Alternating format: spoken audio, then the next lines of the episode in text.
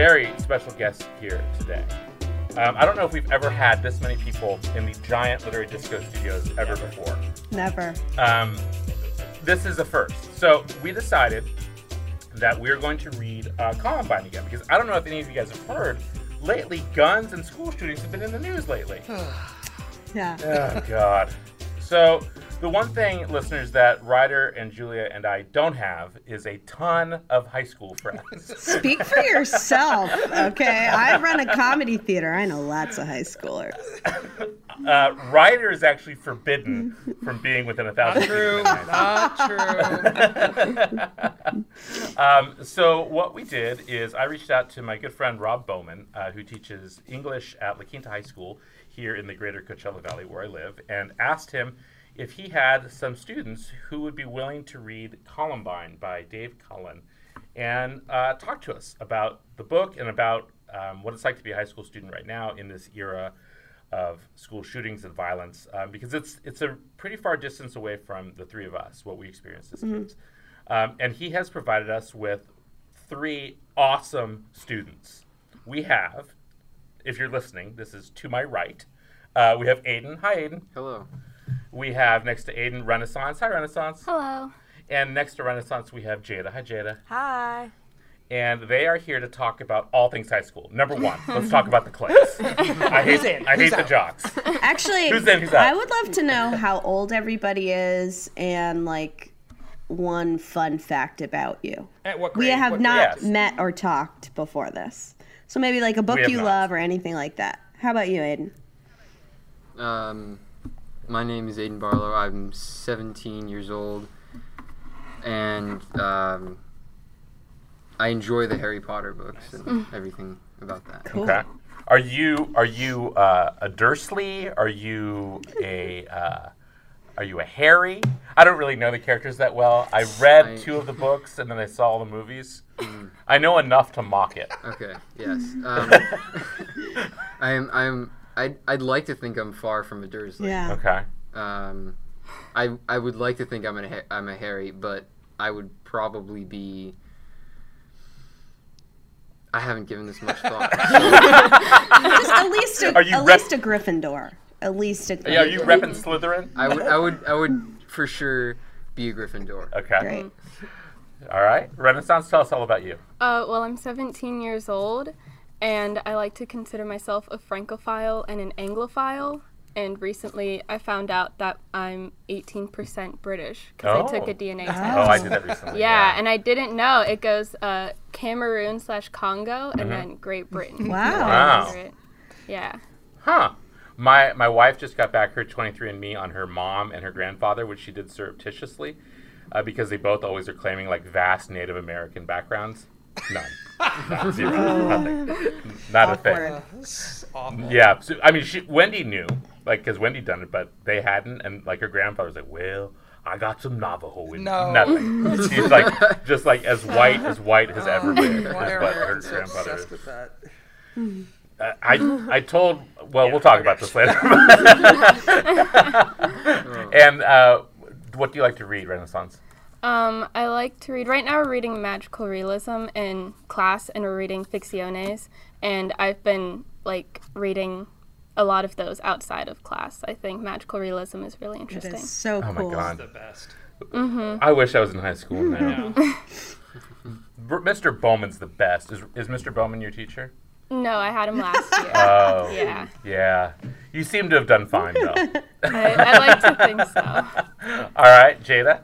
Hi, I'm Jada. I'm a sophomore and I'm 15. And my like hobbies, I guess, consist of like dance team and track team. at. Awesome. Yeah.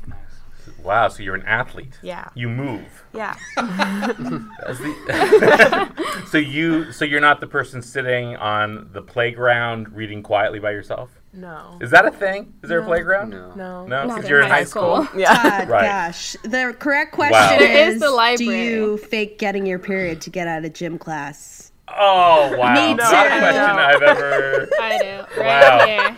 Aiden, that's a little something to think about.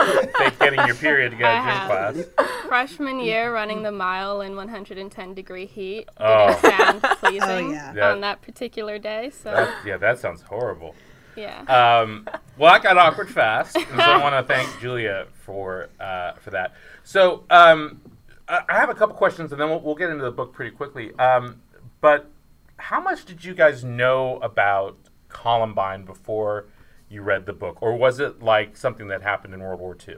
Is because it's, it happened long before your birth.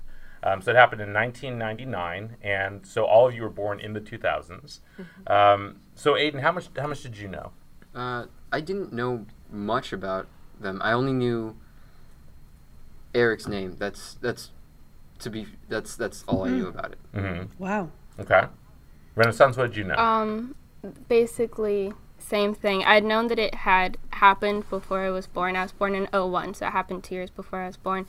And I knew that, like, as um, when Sandy Hook happened, that was, like, the first school shooting that I really heard about and experienced, like, through news. It referenced back to Columbine. And so that's when I first heard about it. And that's all I knew is that it was a sh- school shooting. okay, wow. Okay. What about you, Jada? Yeah, agreeing with Renaissance, I had only heard of it a few times, and Sandy Hook was probably like the biggest one for me that I actually was like, oh, this is a serious issue and it's really big. But um, recently, over like the past year, when the smaller school shootings have been happening, I've had a lot of people who I've like talked to about them compare it to Columbine often and say, well, oh, it's not as bad as Columbine, mm. yeah. and mm. Kind of like downgraded. God. like the, if there is a scale i guess like columbine is like the worst thing or like mm-hmm. up there with like sandy hook and columbine are like the worst things that can happen and then as they keep on coming in it's like well will we have another mm. columbine or Right. something like that And I think the three of us too should say kind of our touch point of the old people touch point of where were you and how old were you because I need to say during this podcast I was in high school. I was a sophomore in high school when this happened.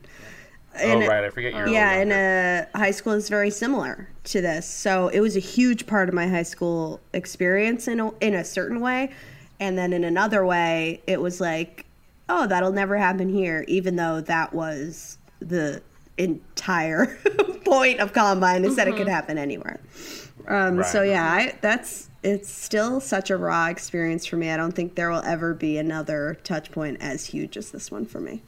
Yeah, I'm, I'm in the same boat. I was in my first year of college. So I was in my freshman year, and I remember just all day just freaking out, everybody calling everybody else. And um, yeah, I mean, for me, reading this book also brings rereading this book because it's been a couple years, but it's also it's my my teenage, my adolescence very much mirrored you know, in terms of like the cultural references, the music that they were listening to, the movies that they were watching, you know, when they're talking about Tarantino films and all that stuff, it's like, oh yeah, this they had the same reference points that that I did growing up. Um, you know, we were clearly of the same generation, and so and this was devastating to me.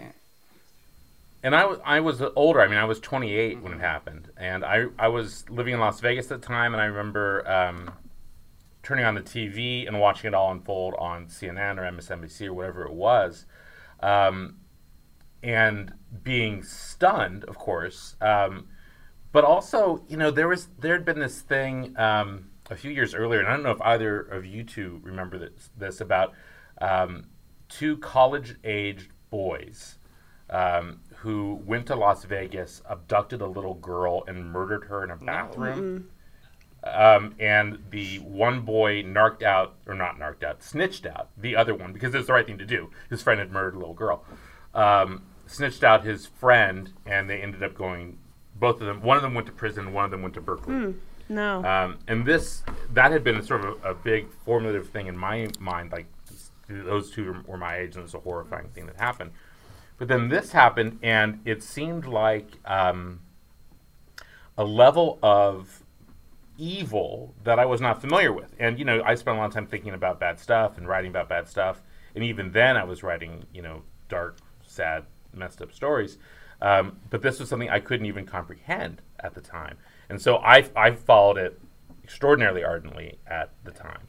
Um, watched all the news, you know, watched the documentaries and everything, and thought I knew one thing, and then of course things ended up being something else. Um, so one one other quick questions for, for the three of you um, is what role, if any, do um, do guns play in your lives? Do you have guns in your home? Do your family have guns? Have, do any of you shoot? No, I'd have to say that I'm very against guns, and my parents are very against guns as well. Mm.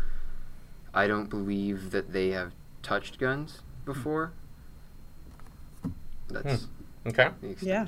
Renaissance? Um, guns play a significant role in my life, not personally, but like I'm black, I'm a woman, I'm bisexual, I'm a student. So those are four things right off the bat at any given moment that put me in danger of my life being ended through gun violence.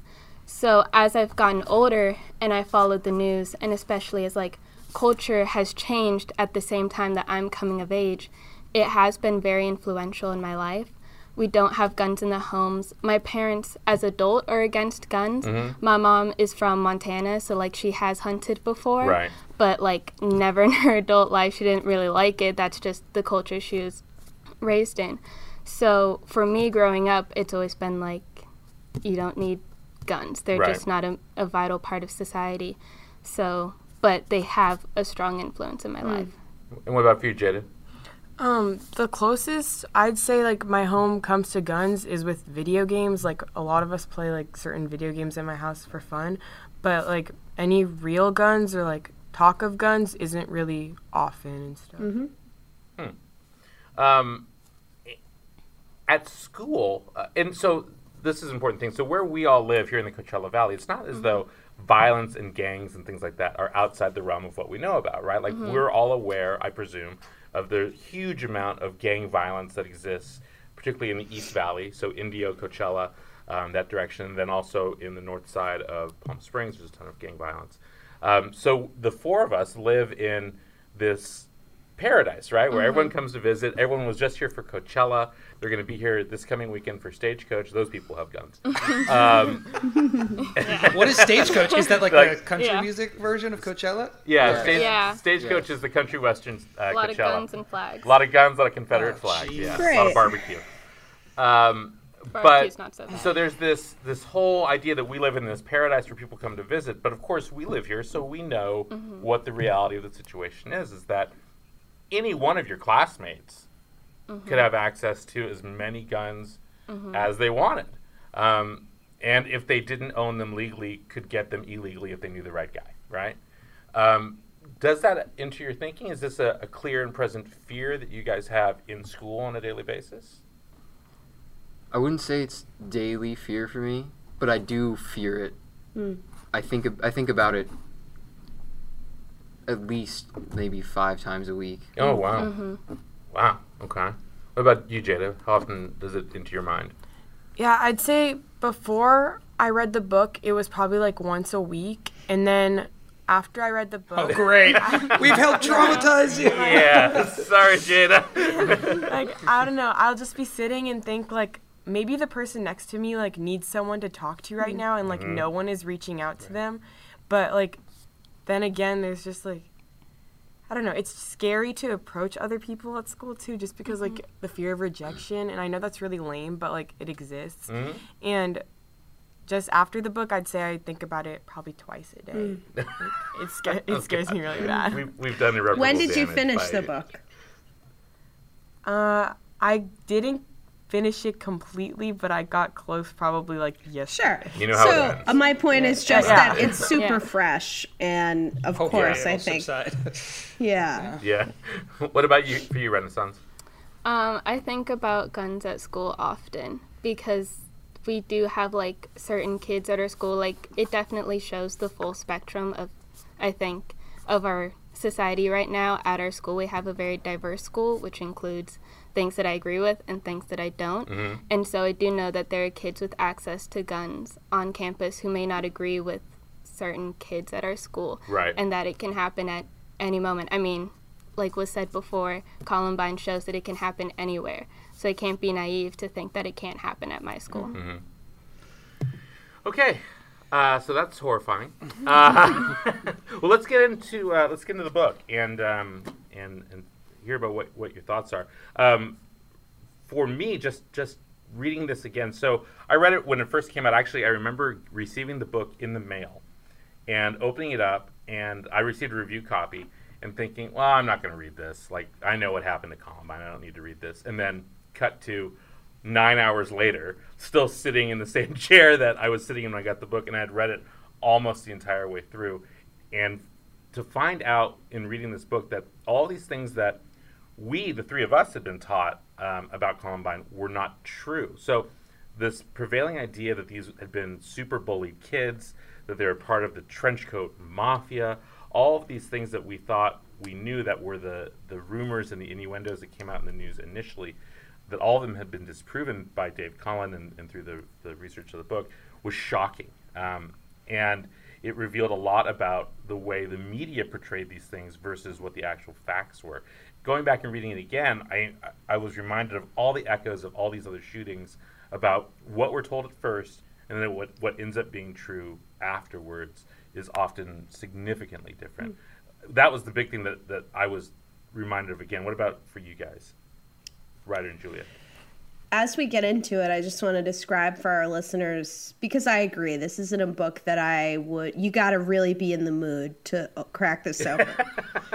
um, but what really struck me is the reporting is so incredible in this in this work. So, you know, just to zoom back a little, Dave Cullen was on the scene of Columbine at the time. He did some reporting, and then I, Tod, you'd know better than I do, but I think sort of realized there was much more and that things had been gotten mm-hmm. wrong. And he spent like a decade right. meticulously researching, talking to every person. And it really comes out of the page. I mean, it's so rare to find a work of nonfiction where you're just like, I 100% trust and feel that every single one of these details was verified uh, by multiple people. So it's first and foremost just an incredible read because it makes no yeah. assumptions. It's like, you know, Coach Sanders, you know, ate this for breakfast. He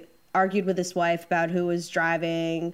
They forgot to kiss. They blew a kiss goodbye. I mean, the the level of detail is absolutely stunning. So it was really a great reread for that reason. Um, emotionally speaking, I mean, this book is just in a different place even than when it came out. You know, the mm-hmm. There have been so many more incidents, both in schools and outside of schools, and so many more people committing violence that we're trying to understand that any any clue, any well-researched clue of past events of why people would commit these kind of crimes is it's great because I feel like when something like the Pulse nightclub happens or the Vegas shooting happens or I mean there's so many examples there's not a lot of time to catch your breath and go deep. So to start to give it a historical perspective and look back at things like Columbine feels really like healthy and good instead of just hanging out waiting for the next thing to happen in 2018. Right. Yeah, it's true. What about you, Rider?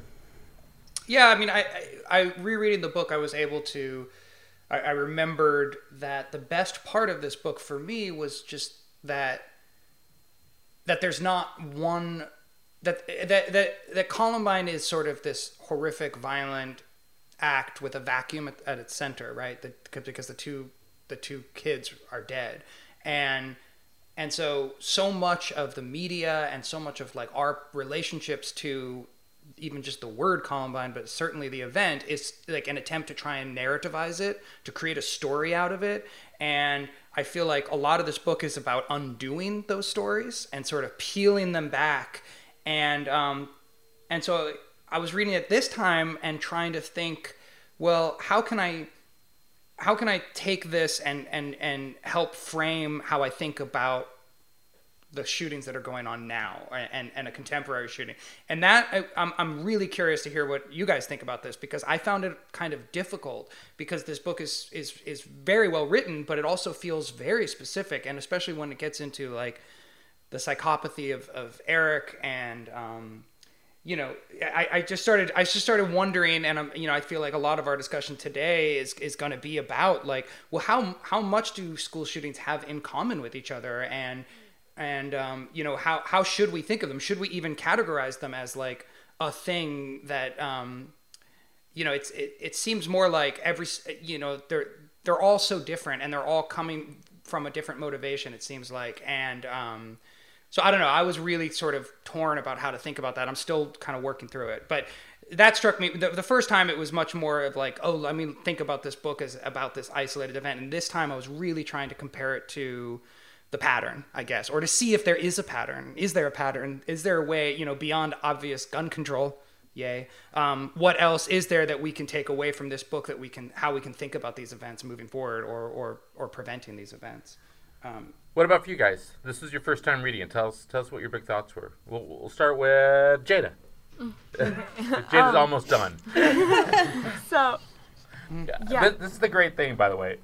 No matter what, you can't separate a high school student out from being a high school student. Jada's almost done, even though we're recording right now. honestly, yeah.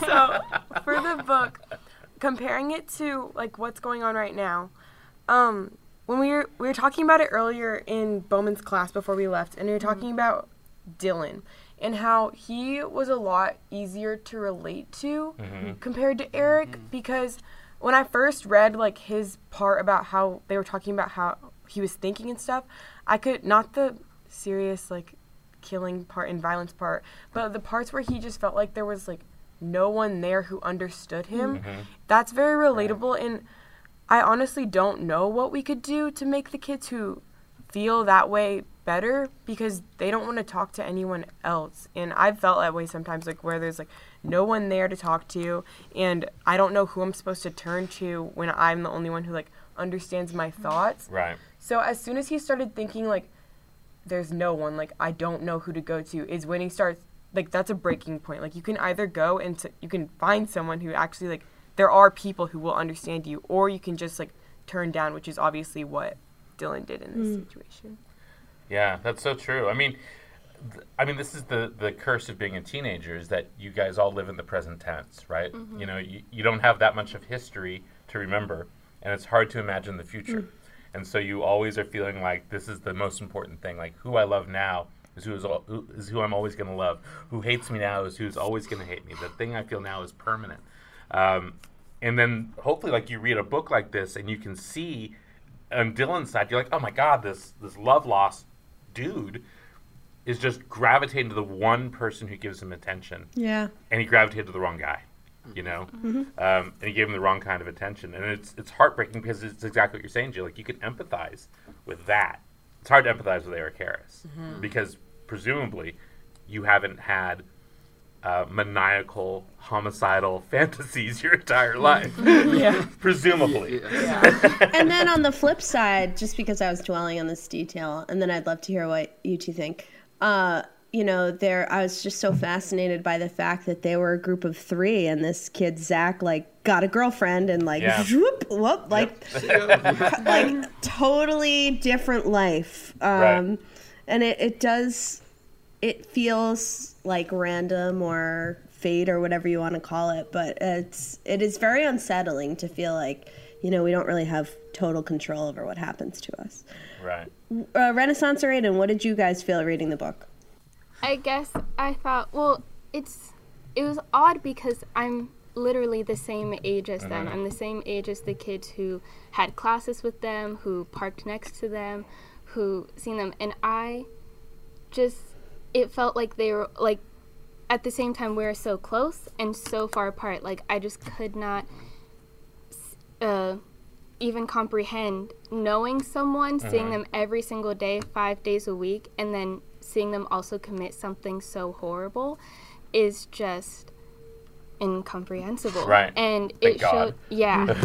and it showed me how, um, kind of like what Jada said, how there is that breaking point in high school, and that even though high school is four years and we are kind of um, like pigeonholed, I guess. Like we have a very narrow view of what our life is at that time. It does really is a breaking point. It's a left or right turn that you're making constantly in high school that kind of determines the outcome. And sadly, some of those decisions are made by us, and sometimes they're not. And it showed me how, even though sometimes like high school students can be very immature, what big decisions we're making at the same time. when when um, when you realize that Eric has conned the people that are supposed to be keeping everyone safe, basically, that essentially he was able to get over on the psychiatrists and the counselors and the teachers, all that stuff. That the safeguards were put in place for him, and he recognized they were safeguards and conned them. Yeah. Um, do you go to school with people you think are capable of that? I mean, I like to think that no one is capable of that, so I like to think that no one at my school is capable of that. But, I mean, like Here we said is, before, right? like Columbine said, it's supposed to show that this can happen literally everywhere. Mm-hmm. So, as much as I like to think that it's 100% impossible, it might be 99 or lower. 82. Yeah. 64. So, so, I mean, I have hopes, but I know that they Right. can't be fully true. And I mean, we'll talk about this a little bit with uh, with with Rob with Rob Bowman, the teacher, um, when it's up to him. But you know, there's a there's this question too, like, okay, how much attention are these people giving these troubled kids? Um, they are giving them the attention that they are mandated to give, and then they go home and they still have their own lives too. You know. Um, and so it's, I think it's difficult to place blame on things. And we'll, we can talk about the parents at some point too. Um, but like they, these people did their jobs. They didn't fail at their mm-hmm. jobs. Mm-hmm. They were superseded by a criminal mastermind, basically, which is a little horrifying. So, Aiden, what was your experience reading the book? I read the book in May. Uh, I read a big chunk of the book in one sitting, mm. which the and and that includes the shooting itself. So, I afterwards I was like wide-eyed, sort of down in the dumps for a good hour or two. Um, it was I I loved the book. It was I, I really enjoyed having such a thoroughly fact checked and um,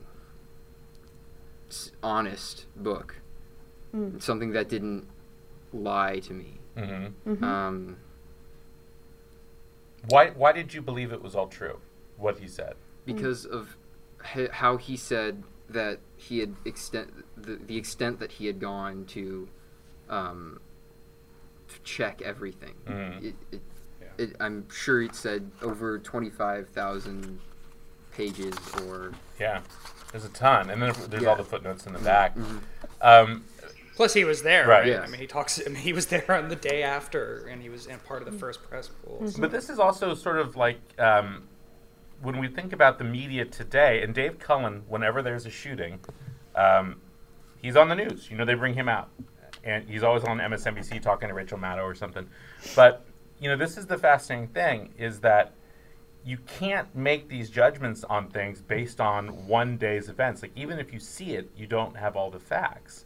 And so 10 years of research goes into figuring out all the different angles. And it turns out like that's the amount of time you need. Um, which I think is w- we, and I'm, I'm sure for the three of you this is true. Like you, we are used to quick consumption facts. Like how did it happen? What's the motive? Why did it happen? And so like even with the Vegas shooting, they they keep asking like what was the motive to do this? What like there's always there wants something larger other than well he wanted to kill as many people as he possibly could, and so then he did.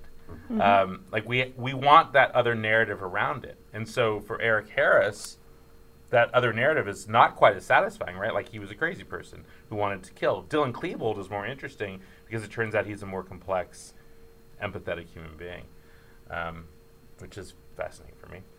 Um, okay, so for the three of you, when you were reading the book, um, I, I remember knowing a lot of the, the, the players in the story, but you guys didn't know each person who was going to die um, as you were reading it.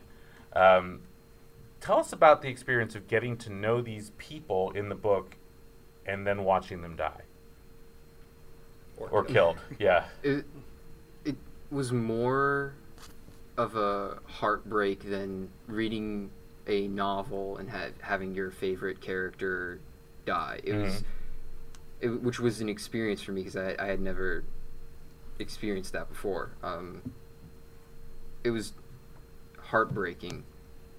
Like with the coach was uh, Sanders Is that, or Saunders. Did you know that he was going to die? I did I didn't know. I I well I assumed he would Mhm. because there was because he was it, the way he, they talked about him. I didn't. Mhm. But in the past tense. yeah, Okay. What, what about for you, Renaissance? I have to admit, I couldn't wait. Like as is happening, I, I looked up who I looked up. Ah, no, which a, I know probably Julia. yes, because I am like I am like a fangirl. I take character deaths very like seriously. Like I feel them quite Right. viscerally. Right. And I know that knowing that these were real people, and especially when it happened to um, Cassie Bernall and her mm-hmm. mother was hoping so bad. I knew that if I found out when her mother found out, or whenever they're going to tell us that she had in fact died, I it, it would have turned me like I just wouldn't be able to keep going. Mm-hmm. And Right. and so I looked up so that I could at least like I, st- I still felt it, Right. but I at least had that Right. primer like set so that I could like keep pushing mm-hmm. through and Right. keep reading because it's just It's a lot. and it's that's me. I'm Right. I'm a 17 year old girl in high school right now. I just yeah I couldn't. What about for you, Jada? Okay, so I didn't know any of the people were going to die, and I got Well, this you, book. you No, had you knew no, no, no, no, no, no, no, that's so bad. didn't I didn't know know. who was gonna die. I'm sorry, I'm sorry. I didn't know who was gonna die. But I got the book of I got the book a few weeks ago, and I went to a conference down in I don't know Southern California somewhere, and it was for ASB, and we were there, and one of the main speakers was Craig Scott, ah, which was Rachel's brother. yeah. And Wow. so I'd read the book probably like the just like the first few chapters and I hadn't gotten to any of the shootings yet. And then I heard his story and it really like made things real of how like insanely huge this was and like how real it was for him. Like hearing his perspective was really interesting. And as soon as I went home, I read like the next chapter and it was Rachel's chapter. Oh man. And I just like sat there and cried. Like it was really, really sad, especially like connecting the two. Like I got to meet that guy and talk to him, and that was his sister. And thinking that that could have been like that could be my sister in the next shooting, and I honestly Could be you. don't know. Yeah, it mm-hmm. could. Yeah. I don't know what I would do at that point. And to think that they've turned her, her, like she wrote an essay about how she wanted to be like the most kind person in the world and like just continue to love each other and stuff like that.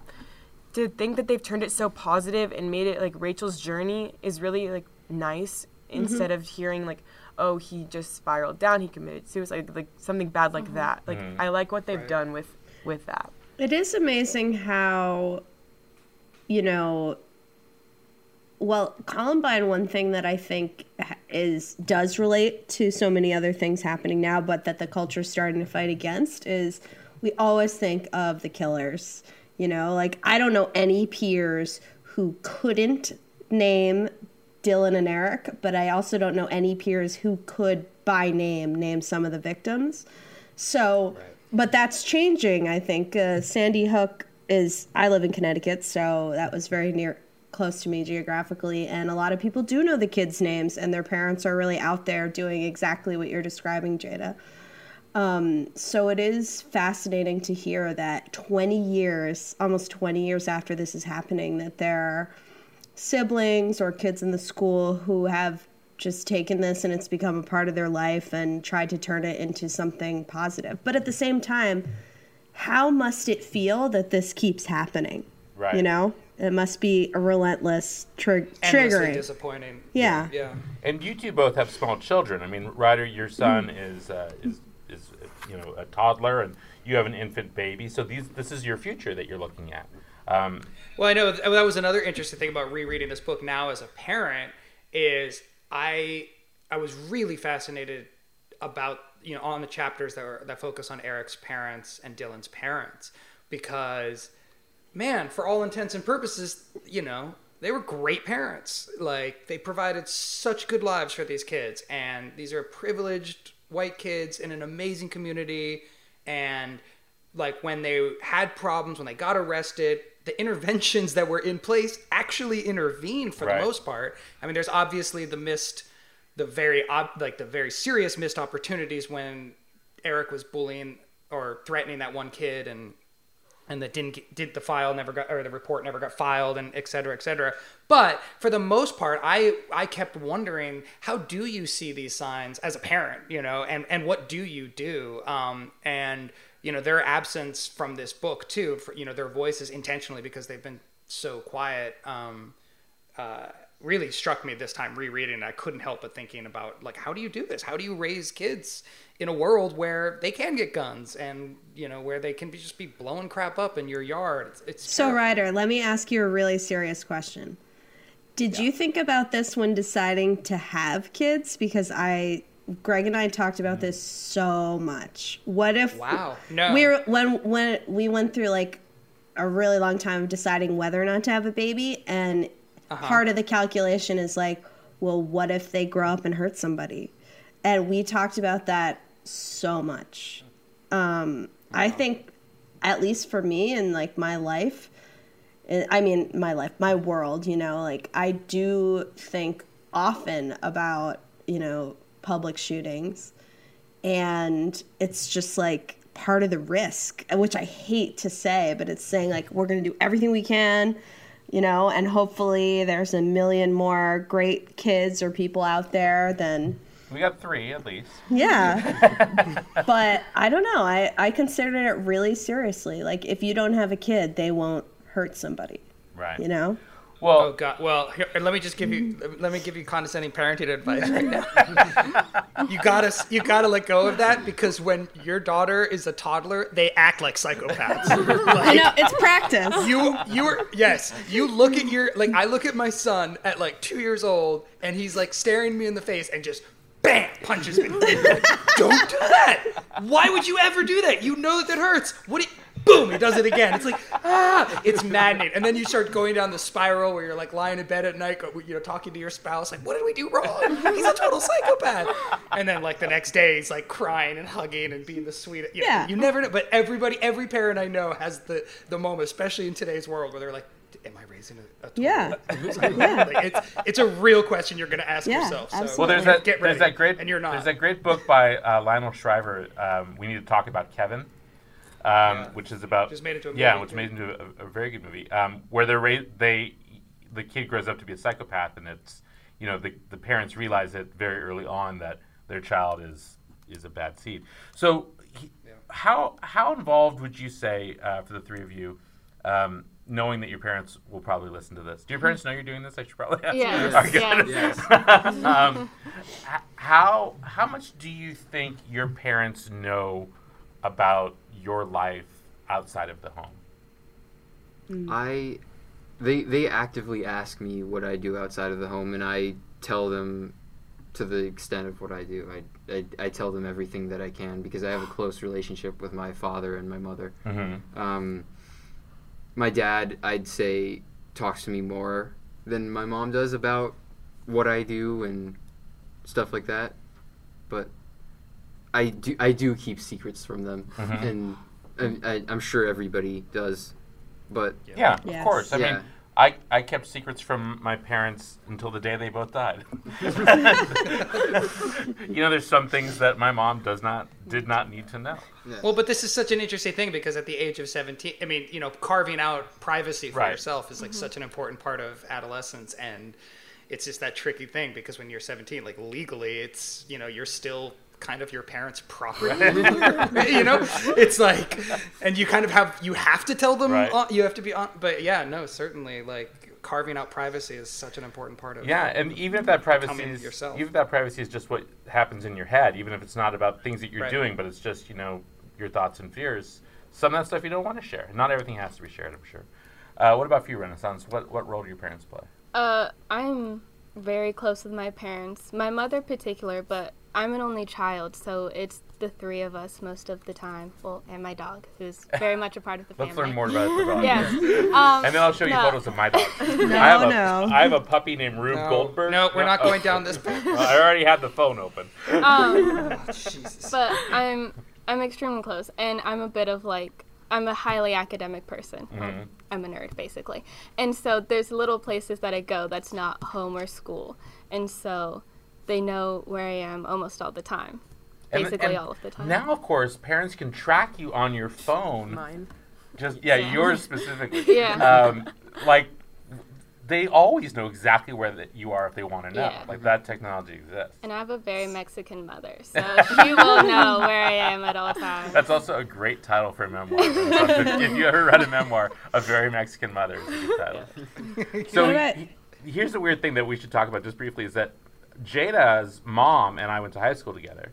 Um, and I remember Jada's mom um, not being tracked 24 hours a day by her parents. Haha.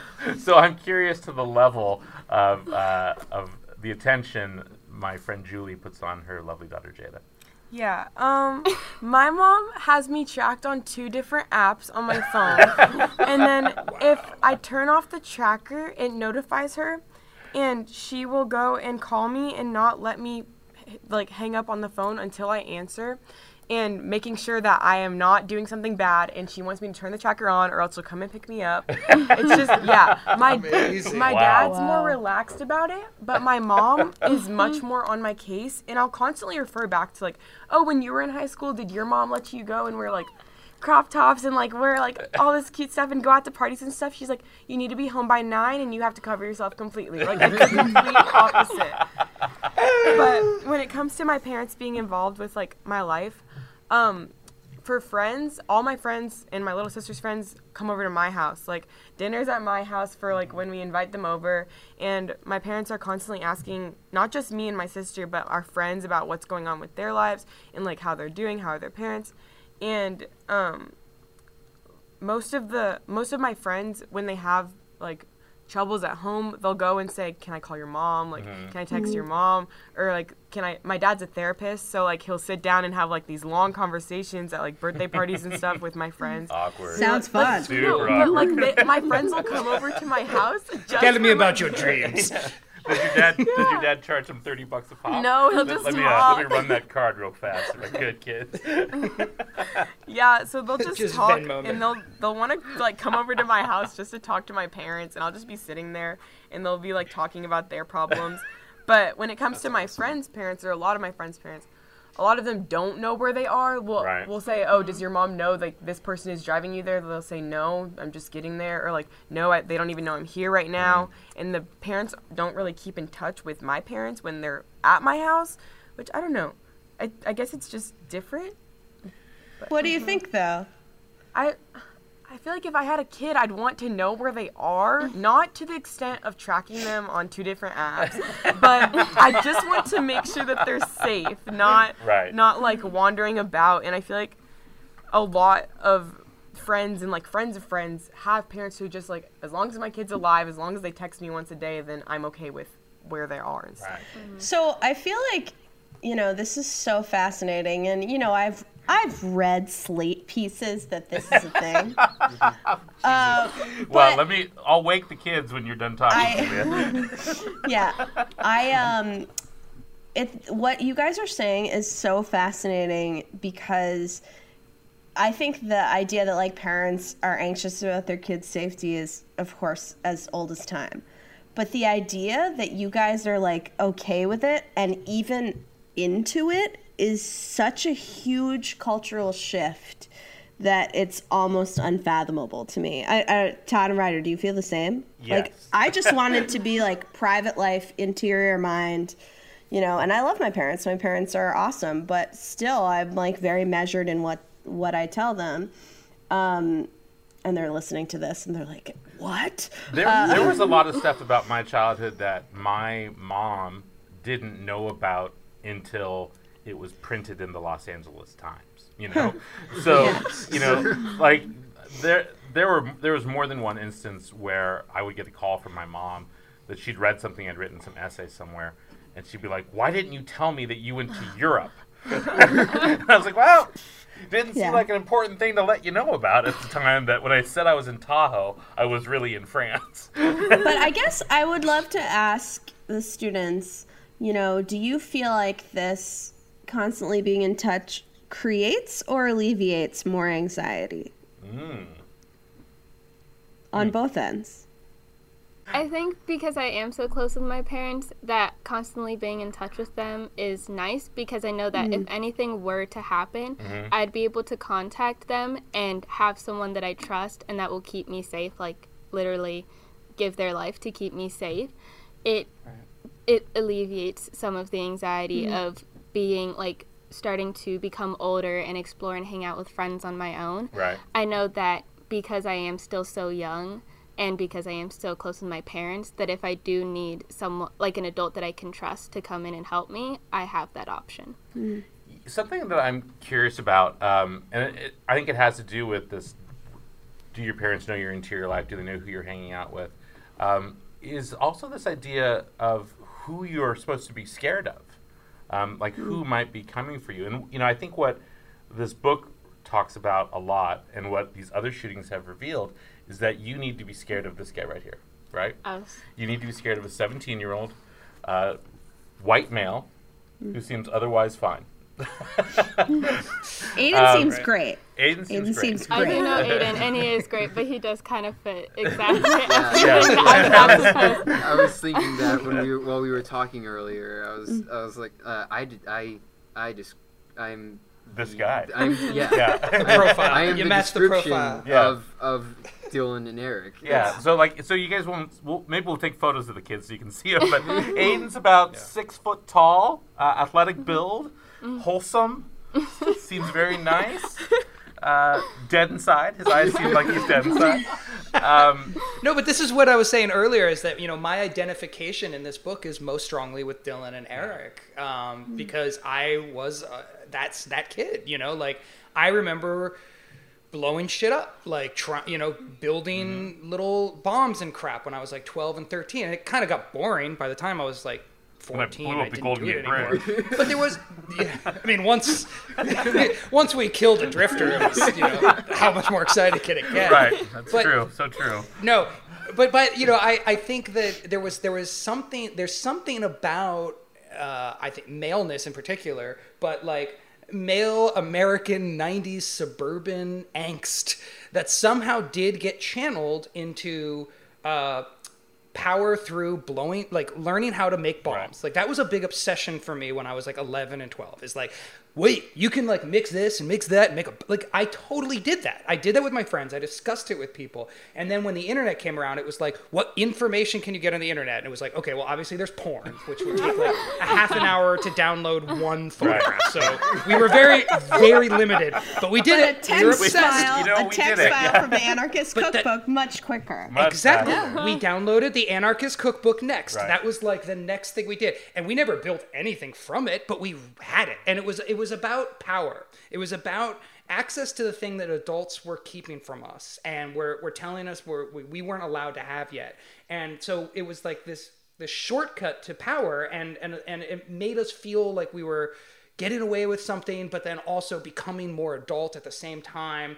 And I just find it, you know, and then of course you look at the video games that they were playing, they were the same video games I played, like Doom. Like I remember, and you think about why do we enjoy killing all these people, even if they're aliens or robots or whatever they try and mask? No, it's about the violence. It's about this feeling of like this rush, this adrenaline rush. Um, and so it's very disturbing how much I, when I reread this book to to realize like oh my god like there's a part of me a very big part of me even though I've never I've never even punched anybody in my life like the- there, there's a big part of me that clearly has the same brain as these kids eh, or the same sort of cultural touch Yeah, I mean that that's this thing though that that I'm constantly worried about or that I think about a lot, which is that this idea that young men are prone to do this thing because I remember being that young man. Like I remember just like you. Yeah. Right? Or like I don't remember harboring violent fantasies, but you know, uh, I it's not like the stuff I wrote all these years has come out of nowhere. Like this stuff has always been in my mind. So I was downloading the same Right. stuff. So I guess I'm sort of curious for you, Aiden. Um, like the challenge for for Dylan and Eric is that they found each other and they didn't express whatever emotional issues they were having to one another. Um, and when you find out about these other school shooters, these young men, just like yourself, who go in and they shoot all their classmates. Um, most of them are are in some form a loner. No one else that they talk to. But then there's that that level of oh, we're not surprised that he was the guy that did this. Wait, yeah, I want to interrupt there because that to me is the primary myth that this book bus. dispelled. So these guys weren't Yeah, loners. Yeah, and- these guys had a peer group. And I every since reading this book, every other shooting, you know, every time somebody says lone wolf, I just go crazy because it's shorthand created by Columbine. Right. So I would let's just strike that from your sentence. Well, there's the, go the- on with your question. There's the kids from Newtown didn't have anybody. Um, he was he's the one that didn't have any peer group at all. Keep going. Keep But- going with so- your question. So here's my question for you, Aiden. Do you feel, as a young man, comfortable talking to other young men about the things that might otherwise drive you crazy? How so? Like if you were feeling, if you were feeling uh, sad or filled with angst or anger or rage, um, if you were upset about something that's happened to you that is beyond the normal things that happen in high school, something that had you so angry that you know it sunk you into a deep depression, could you talk to a friend about that? Yes, I, I have uh, I have I have many friends that I can talk to about that. Um, and I, and my my dad my Mhm. it, my dad would be able to notice that uh, I'm off, Mm-hmm. and he did.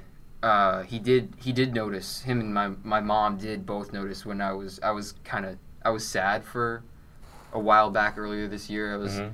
and and they pulled me aside and talked to me about it. Mm-hmm. Oh, that's, That's great. awesome. That's fantastic. Is it for for for you two, for Renaissance and for Jada?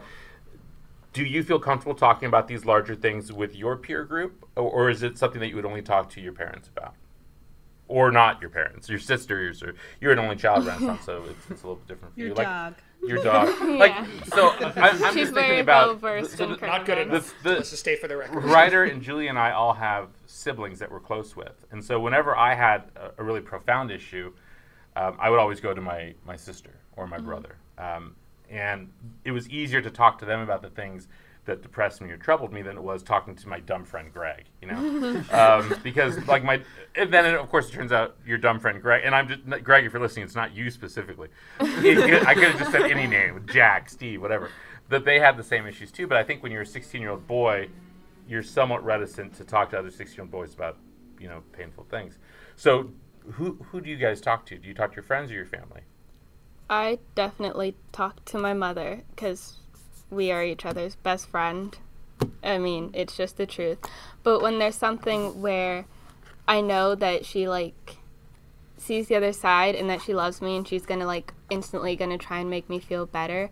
I do have a friend that I've known since preschool. Like my memory does not include her. That's how mm-hmm. long we've known each other. And so she's definitely the person I'll go to when I need someone who's kind of like a sister who can like currently relate to the situation that I'm in and I can talk to without judging me or I know I can tell her and it won't go anywhere else. Then I definitely have people that I can talk to. What about for you, Jada? Um, for when it when it comes to my family, I'd say I rant to my parents more. like, let's say like I had a bad day at practice, I'll go home and just go off about That's how so real. yeah, about how frustrating everything was at like school and practice. and then when it comes to my siblings, uh, my older siblings don't live with us because they're older. Then my younger sister, she's in seventh grade and she's she's, she's very like snappy, so she's not like the best person to go to about stuff. And so I guess that like leaves it with friends and. I go to probably my best friend just to talk about just like everyday stuff that is like let's say I had a bad day, I'll go and like talk to her about it and she'll make me feel better. But I don't think I have a large group of people to go back to because most of the people I hang out with are just my acquaintances and like I don't really Right. want to form like bonds past that because like Unless they come know. with a gun and then you want them to Yeah, really care yeah. about you. Yeah. so this is the key, Jada, is that if someone comes in with a shotgun, you want to remind them how much they love you. Todd, reel Yeah, it back. just like that. just Sorry, like that. I want her to stay alive. Make closer friends, Jada. They'll spare you. Yeah, I guess. Yeah, I need to make closer friends so I can talk to more people. But um, when it comes to that, like bad things that are going on, I'll go to my closest friends, not so much my family. yeah. Um, So I have a question. Um, what besides like I mean, there's obvious things like cell phones and you know pagers and and what technological differences between this high school experience it described in this book and your high school experience. But i'm wondering like culturally social socially like the way the kids talk to each other the way the kids think about these things. I mean did did this seem like a, a foreign country like or was this was was was columbine as a high school similar to your experience of high school socially and like with with within peer group It was, it was very similar, uh, especially especially with how they when Eric and and um, I don't know if Dylan was there. They were at the at the lunch tables, Mhm. and they would and the Eric's friends would uh, call kids names and Mhm. everything like that, and Yep. Bully them, and that that that is very prominent Still. still. Yes. Wow. Okay. What about for you, Renaissance? Um, I think th- they are very similar. I think the only difference that like really is highlighted is the fact that kids weren't able to contact their parents right away. Mm-hmm. Like when I was reading that, I was like, I couldn't imagine not having any connection to telling my parents that I was injured or okay either way. right. Um, Right. Because even now, when um, with the shooting that happened in Florida, there were kids who were like live texting their Right. parents what was going on, saying either "I love you" and this is it, or "I'm safe and I'm gonna be stuck in a closet for four hours." Right. And Right. so that part is what really separated me from Columbine because I just don't want to think about not being able to talk to my Right. parents. But when it comes to when it like before the shooting and the relationship that Dylan and Eric had with the kids, or um, even just the campus culture in general, was very similar still. The you know the the interesting thing for me though, just in hearing you talk about this Renaissance, is that you know when we started, you identified yourself as uh, as bisexual. In 1999, at a high school in America, if you had said you were bisexual, Impossible. you would have been set on fire. That part was different, especially when it came to talking about the large evangelical mm-hmm. community. Mm-hmm. Like, I'm Yeah. quite thankful that there is like um, uh, also like a religious spectrum at mm-hmm. my school. So like some people might not care, but there's also a vast majority of kids who are in favor of are either allies or a part of the LGBT plus community. That mm. If someone tried to come at any me or Right. anyone else, it wouldn't fly at all. Yeah, mm-hmm. it's see that I think that's a, a huge difference. Mm-hmm. You know, Huge e- everyone that I was in high school with that was gay, of course, we knew that they were gay, um, but they would never come out, never. Mm-hmm. And it, w- it wasn't until ten years later, like after they'd gone to college, that they would admit it. Um, mm. But that's you know that's between 1989 and 1999 and 2018. Um, You know, it's, it's Yeah. huge. And oh, sorry. Go I ahead. was just gonna say I came out in um, 2015 to my mom, and it was about six months after they legalized gay marriage Mm-hmm. because I'd kind of known a bit before then, but I was like, I'm not gonna do anything of like, and I knew it was in the works, like it's about to be passed and everything, and so. I was in middle school at the time, and even though it was maybe a more progressive time, middle schoolers are incredibly immature, and Right. I'd heard kids being made fun of for coming out.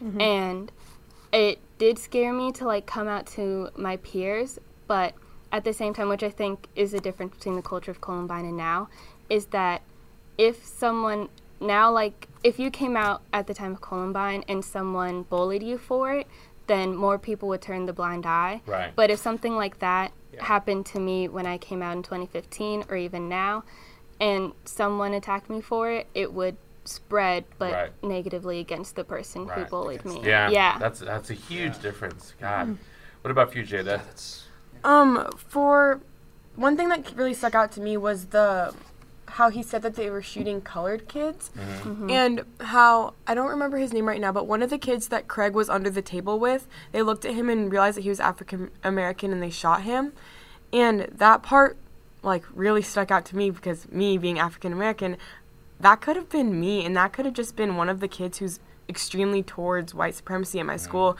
who just wasn't able to talk about like talk about their beliefs with other people so they were just so done and they used their anger out on me or like in this case that boy in this book and yeah that's what i kind of Yeah, I mean, mm-hmm. it.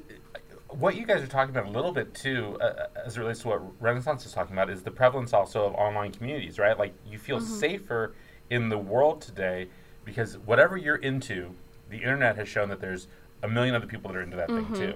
So even if you're at school and some bad stuff is happening or someone doesn't agree with you, you know that there's a larger community behind you.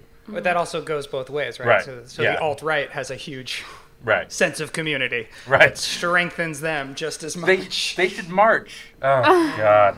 Um, um, I have another question, if I can. yeah, go ahead. Um, so, like I said earlier, you know, I was trying to to, to to to frame this book in the context of s- school shootings in general now, because I think the first time I read it, school shootings had dropped off for a while. It seemed like they weren't happening as much, but now they're happening so much.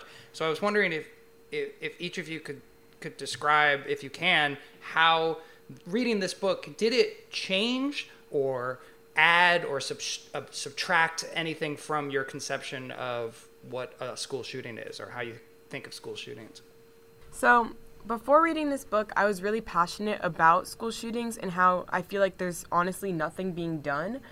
And in fact, like Renaissance and I both spoke out about it a while ago, and we got to go and watch a lockdown be orchestrated at our school and got to like sit at different parts of the school and watch where our weak points were and Oh, then talk wow. about it mm-hmm. with administration.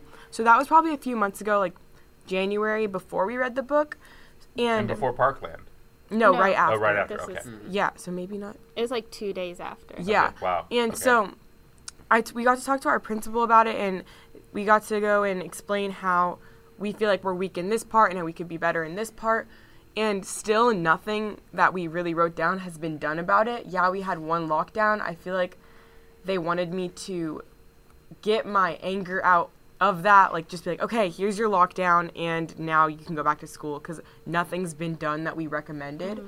And then so i feel like this book gave me more it, it lit my fire again because i was like if they're Yay. gonna go and just Right. Mm-hmm. leave me to the side like there's going to be more and i can't just stop here and i need to keep going. And reading this book it helped me like realize like i need to keep going no matter how many people are gonna like try and blow down my fire.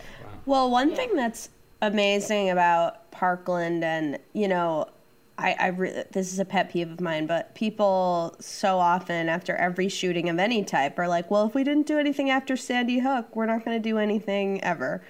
Um, but the Parkland kids were amazing Yeah. because of something are amazing um, because of something that you're talking about jada which is really depressing which is like you're ready for this you've imagined this you have a plan even if it's you know basic I, when this when columbine happened like there was no there was no Nothing. plan Nothing.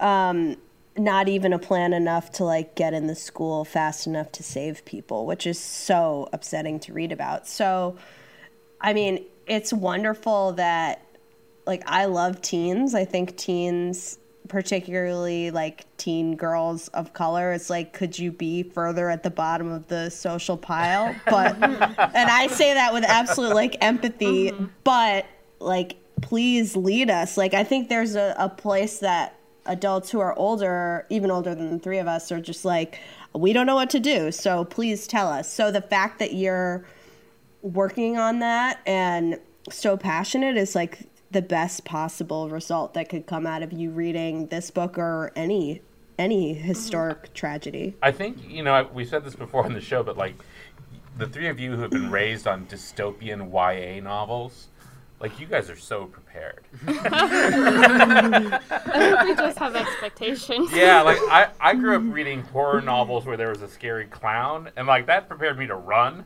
But you guys are like, you know what we're gonna do? We're gonna band together. We're gonna get eight really good-looking people, and we're gonna fight. And we're gonna take down Panem. Like, oh, oh, oh, okay, yeah, you can also do that.